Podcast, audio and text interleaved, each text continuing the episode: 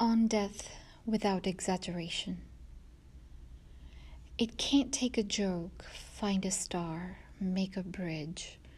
It knows nothing about weaving, mining, farming, building ships, or baking cakes. In our planning for tomorrow, it has the final word, which is always beside the point. It can't even get the things done that are part of its trade dig a grave, make a coffin, clean up after itself. Preoccupied with killing, it does the job awkwardly, without system or skill, as though each of us were its first kill.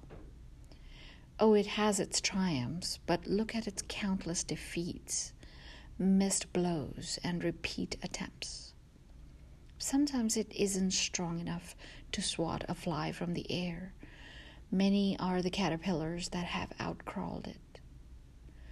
All those bulbs, pods, tentacles, fins, tracheae, nuptial plumage, and winter fur show that it has fallen behind with its half hearted work. Ill will won't help, and even our lending a hand with wars and coup d'etat is so far not enough. Hearts beat inside eggs, baby skeletons grow.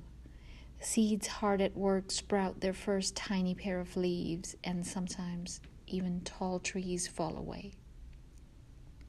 Whoever claims that it's omnipotent is himself living proof that it's not.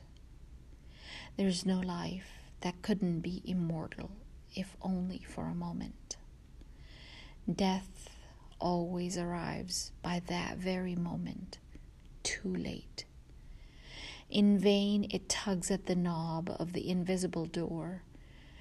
As far as you've come can't be undone.